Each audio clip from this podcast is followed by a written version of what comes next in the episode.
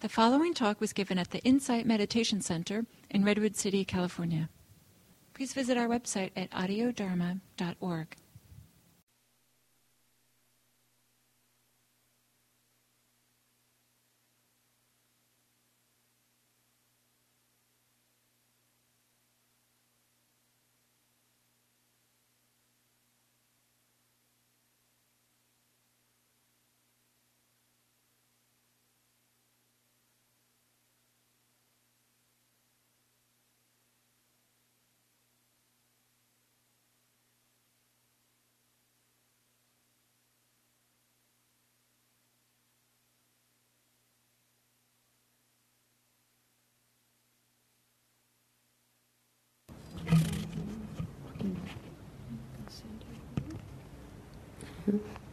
Like this?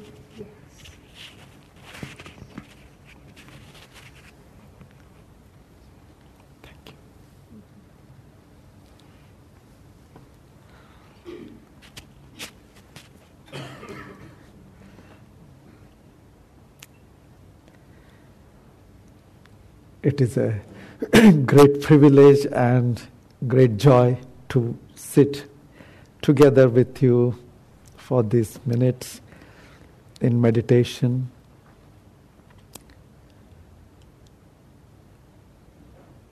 I come from Mahabodhi Buddha Vihara in South India, in a place called Bangalore. I am disciple of Venerable Acharya Buddharakkhita.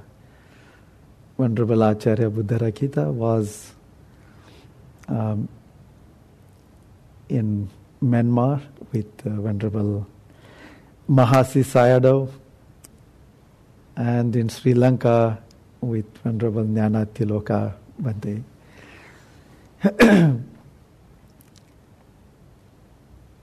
Today I would like to share few words about um, about one of the earliest discourses of the Buddha which is called Aditta Pariyaya Sutta,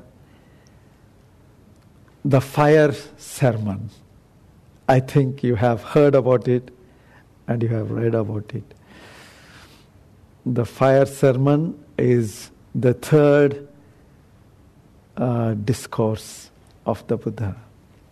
After the uh, first discourse in Sarnath, and the, that is turning the wheel of dharma. And the second discourse is about uh, egolessness, anatta. And this is the third discourse, Aditta Pariyaya Sutta. You see, now we are uh, celebrating in these days Vesak, the birth of the Buddha, 2600 and odd years back this great man came on this earth and brought us such a wonderful path the path of mindfulness, the path of enlightenment. 2600 years passed away. So long. But the the relevance remains the same. The importance and the use and the way it is practiced and the benefits it brings in our lives, it is the same. Because uh, the problems that we had 2600 years ago were the same ones as we have today. So, um, in uh, in this sutta, um, the Buddha tells about the fire, and this was taught to one thousand monks, and these one thousand monks were earlier worshippers of fire after enlightenment, Lord Buddha went to Sarnath to give this first discourse and the second discourse. And he spent the first Vassa, the first rainy season in Sarnath. And by the time he finished his first rainy season, there were 60 arahants, enlightened people. And he told them, go, go in different directions and teach this priceless Dhamma. And then he himself walked back to Buddha Gaya, what we call now Bodh Gaya. Uh, at that time it was called Uruvela. And there he comes across um, three brothers. Uh, Nadi Kassapa, he had 200 disciples. Gaya Kassapa, he had 300 disciples. And Uruvela Kassapa, he had 500 disciples. So altogether, 1,000 disciples these three brothers had. And these were ascetics who were doing this fire worship. They used to uh, consider that by worshipping fire, things will burn out. the things outside and things inside, everything will burn out. So they thought uh, this fire has the um, power to burn the inner defilements also. So they used to worship this and make this uh, yajna, uh, some kinds of uh, fire. It's a, there's a procedure of doing that. So the Buddha, um, the Buddha came there, and uh, he tried um, to explain them, but it was not that easy. It took quite some time before the Buddha could convince uh, one of them. And when the first one was convinced, then later on the other two brothers were convinced, and then their disciples also became the disciples of the Buddha. So now these 1,000 disciples and these three brothers, they were sitting in front of the Buddha on this wonderful place called Gayasisa. It's a hillock near Bodh Gaya. And there, Lord Buddha thought, what should be the subject of my discourse to these people? And then he saw that they are the worshippers of, the, of fire. So they understand fire better. So then Lord Buddha gave this uh, discourse, fire sermon. So in this sermon, he says, everything is burning. everything is burning. And he asks, what is, the, what is that which is burning? What is that is everything? Then he explains, oh, these eyes are burning. Eye object is burning eye consciousness is burning. The contact with eye is burning. And the feelings, the sensations that arise because of this eye contact, all that is burning. And burning with what? It is burning with passion, greed. It is burning with hatred. It is burning with delusion. And it is burning with birth, old age, sickness, death, and all the things that happen pains and mental pain and physical pain and lamentation and hopelessness and all. Now, this is a very, very important statement that the Buddha has made. Um, so, also, he continues to say that not only eyes but also ears, the same thing, ears and sound and uh, ear consciousness and contact and feelings. So, also nose, tongue, body, and mind. Now, if we observe carefully, mindfully, then we understand this very clearly. This eyes, have you ever thought, why did you get these eyes? and this kind of eyes, the human eyes, or human ears, not the eagle eyes, you can't see like eagle so sharp but you have eyes of human quality. Why these eyes are there? And this kind of eyes. Why we are born with this ear, nose, and this kind of body. Have you ever thought?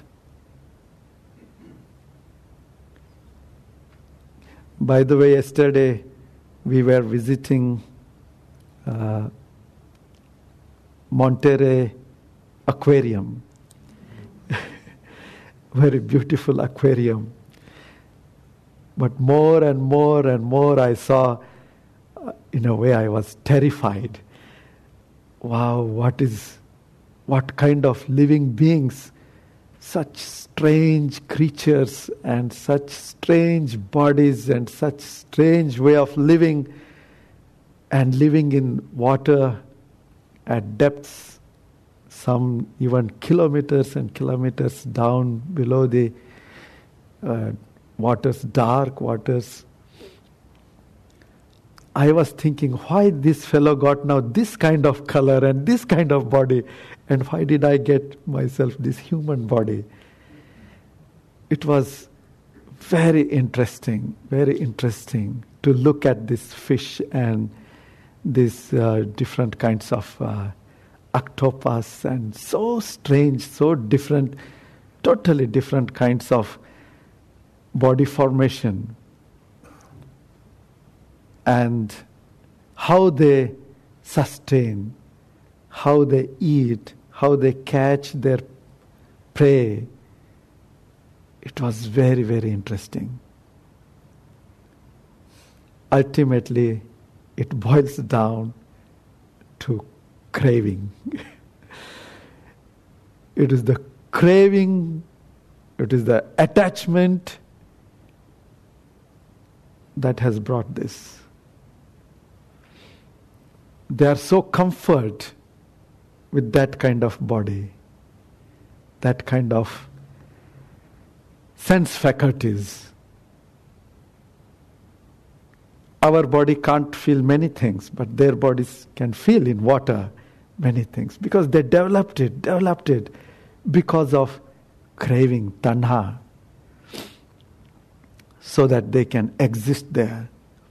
And they're comfortable and they don't want to leave it. They want to continue. There is craving to continue. Just like we have craving with our bodies. We, our comfort zone is this kind of body, this kind of eyes. Oh, we want these eyes. We want to open our eyes and look at the things. You just keep your eyes shut for one full day. How do, we, how do you feel? Oh, no, no, I want to open. I want to open and see. that craving is there.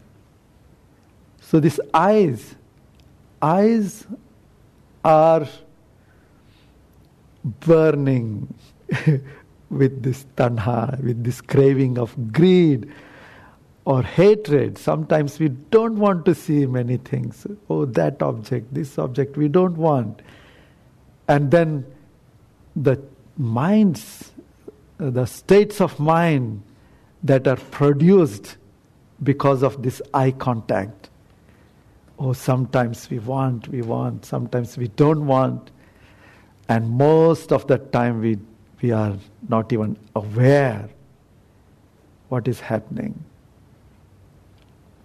Just with one sense faculty, what all the things that are happening in our life, it is unimaginable. and all it is because of our craving. Very rarely we use it for our wisdom. Most of the time we just flow in the big flood of likes and dislikes. That is where we need mindfulness. You know this uh, very famous, um, very famous teaching of the Buddha to one person called Bahiya, Bahiya Daruciriya. That fellow was sailing somewhere and his ship broke down and they all died and somehow this man lands on a uh, on a place he survives and then he didn't have any clothes, so he put on some leaves and barks. And the people there started thinking, oh, this fellow looks like a holy saint. so they started worshipping him. And when they started worshipping him, he thought, oh, I'm a holy saint. What a wonderful thing. And then they offered clothes. Then he thought, no, I don't want clothes. if people are worshipping me, why should I wear these clothes? And then he started even thinking that he is an arahant, enlightened person. But he was not an enlightened person, just he was half naked, he was moving around. And then one day somebody comes and tells him, Hey, look, Bahiya, you are neither an enlightened arahant nor you are on the path of arahantship. You are just lost in some stupidity. and then he realized, oh, yes, that is true. so he asked, What should I do? Then that person said, Actually, it was a deva. And that deva said, Go, go to Jetavana, where Lord Buddha is staying go and learn something from, from the Buddha, that will help you. And then there was such a sense of urgency in him. He just decided to go and he started running and running and running towards Jetavana. It's quite far away. And he comes there after running and walking day and night, day and night. And he comes to the monastery, Jetavana monastery, and there he asks, Where is Buddha? And it was morning, it must be around seven, eight o'clock or around that time. They said, Well, uh, the Buddha has gone for alms round it seems you have come from far distance. Why don't you take rest? Get fresh up, and then Lord Buddha will come and you can see him. He said, No, I want to go and see him now. then they thought, Oh, this man is so, he's insisting so much. They said, Well, Lord Buddha has gone this way. He ran into that street and he found out the Buddha he was walking slowly, slowly with some disciples. He goes there to the Buddha and he says, Oh Lord, please teach me something. Give me Dhamma. And the Buddha said, Oh, we are on the street. This is not the right time. He said, No, now I want. So Lord Buddha focused his mind on this person and he saw that he has very few, some minutes left, then he will die. So the Buddha standing right on the street, he said, Look Bahiya. When there is seeing, be aware, just it is seeing. When there is hearing, just be aware, hearing, smelling, tasting, touching, and thinking. Just be there. That's all. He didn't give a long sermon or something. Just he said, now go and practice. And he went to a place, must be some somewhere under a tree or somewhere. He sat down and meditated. Just on these senses, how they are functioning, how they are interacting, and what is happening. Oh, that was such a deep, insightful meditation. And he became enlightened arahant. And he was so full of joy, and he thought, well, I should go and worship the Buddha. Again, he ran back. the Buddha was still on his alms round. And he worshipped the Buddha. And he said, O Lord, please ordain me as monk. And then the Buddha said, Well, do you have the robes and the bowl? He said, No, I will get them. So he went to get robes and bowl, and then a bull came and just it uh, hit him and killed him. So he died, and then he fell dead. But by then, then the other monks asked the Buddha, "Oh, this man came running, and this man asked question, and then he wanted to be monk. What happened to him, Lord? He just died in such a miserable way." Then the Buddha said, "Yes, he died in a miserable way, no doubt, but he was a wise person. He he achieved what needed to be achieved." So there, the teaching was very simple eyes, ears, nose, tongue, body, and mind, six senses we have.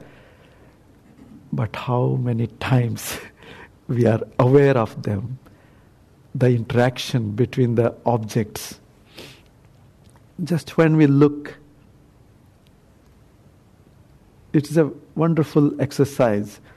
As meditators, it's very important also because the senses are anyway bombarded with the objects, and we are all the time interacting with one or the other object.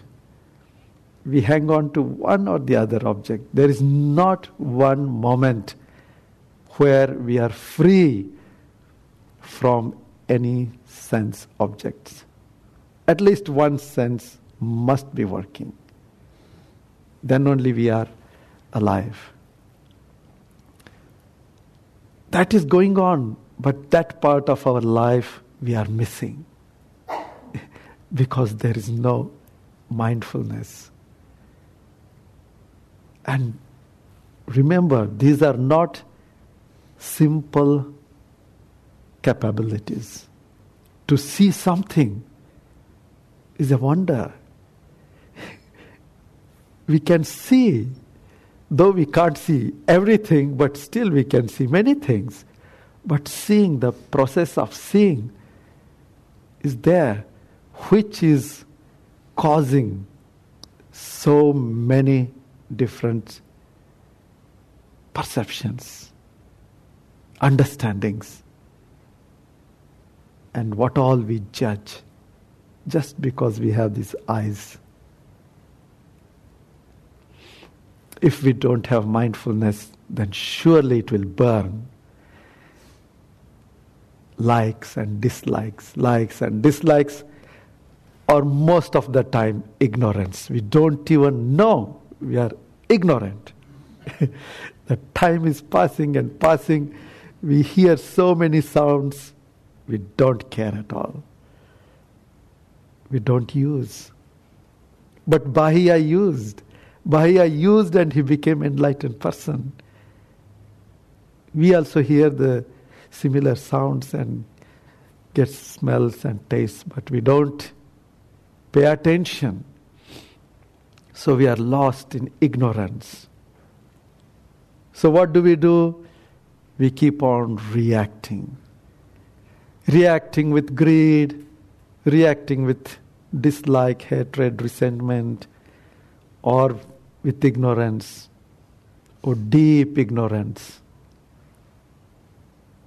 How many millions and millions of objects have come into our the range of our senses, but we didn't pay attention. We remained ignorant. And with this greed, hatred, ignorance, instead of understanding them, we are doing karmas after karmas after karmas. And what these karmas will bring? What else they will bring? Other than more and more of ignorance. And because of this attachment, more and more of birth. Once again, get this body, once again, get these senses, once again start interacting, once again the same story old age, sickness. We feel pains, we feel sick in the body. That is the result. That is what we wanted. that is what we craved.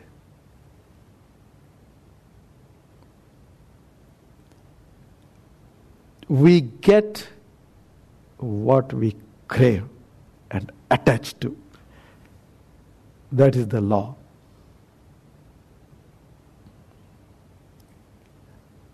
So, the more and more craving, the more and more of this birth, and the same story old age, sickness, in between lamentation, oh, I lost this person, I lost that beloved this dear thing or that dear thing. Pain, grief, sometimes hopelessness. Oh, what can I do? I can't do. You don't feel confident yourself, even though you have all the potentialities to grow to the heights, the ultimate heights of wisdom and compassion, but still feel helpless, hopeless because of the life situations, because of ignorance. Oh, that is what is going on. So the Buddha said, eyes, ears, nose, tongue, body, they are burning because we are allowing them to burn all the time. We have this wonderful path now. So the Buddha said, when there is this eye, eye contact, and you are aware, you know that, ah, this is just a visual object. This is this, okay? Then your wisdom is working, not greed or hatred. This is this and the nature of everything inside, everything outside is impermanent. They are changing, changing, changing. You can see your own eyes how many times there is eye interaction. It is changing, changing. Eye consciousness is changing. Perception is changing. Isn't it a immensely dynamic process, the life. So, when we understand this with wisdom, yeah, the path of enlightenment, we are walking on the path of enlightenment. The Dhamma Chakra, the wheel of Dharma is rolling. Otherwise, dukkha chakra, the wheel of suffering will roll. So it is up to us which wheel to uh, roll on and on in our life. You are all so lucky people that you have this wonderful opportunity to hear the Dhamma. This life is so precious. Human life is very precious because uh, human beings have this capacity. Yesterday, I was wondering again and again, looking at this fish and other beings, the, what capacity we have got, mental capacity to develop wisdom. Oh, that is lost in this animal world. And if we land there, my goodness, so difficult to come out. So difficult to come out. You know, Lord Buddha gives this example of this turtle inside the ocean, huge ocean, and there is storm and waves, big waves and storms. And then there is, just imagine a wooden plank with a hole inside. And then this turtle is blind. he comes once in a hundred years. He brings up his head above the surface of the water and then goes back. And again he comes after hundred years. Now imagine a time comes when he brings up his head, he comes out through that hole in that wooden plank. Then, what is the chance? Ocean, storm, waves, and this plank is floating up and down here and there, and this fellow comes only once in hundred years and once he comes in such a way that his head rises through that hole in the wooden plank. So the probability is so, so, so rare, very rare. If we land in lower words, like in animal word or other lower words, then to come back to human being, human word, human life is so rare, the Buddha says. So, such wonderful life we have got, and especially you all have got all the comforts, all the facilities, and such beautiful uh, meditation center and you have such beautiful Sangha here to get together and learn and practice. And now and then, monks coming or nuns coming, and some good uh, teachers coming. So don't miss this chance. this is a very, very, very rare chance to come in contact with the Dhamma and to practice and walk on the path of Dhamma. So this is a very rarest of rare chances that you have got. So may you progress on this path. May you progress in this very life, at least do some solid job of cleaning up and it is never, never late. Bahiya, that fellow came, it was never late for him. Even though he came in his last moments, still it was good. So it is never late in life. It all depends on how much paramis you have got and how much sincerity and interest and dedication and just openness and do it joyfully. Our aim is peace and happiness. So the path has to be paved with moments of peace and happiness. you can't reach happy goal with crying and crying. You have to be smiling and smiling to reach the goal of happiness. So may the blessings of Buddha, Dhamma, and Sangha, may the blessings of all the enlightened people, may the blessings of your own inner wisdom, your own samadhi, your own shila, shila, samadhi, and panya, may the blessings, the may the power of all these good things surround your lives with well being, happiness, and constant progress on the path of enlightenment. May you all be happy. Sukhino Bhavantu.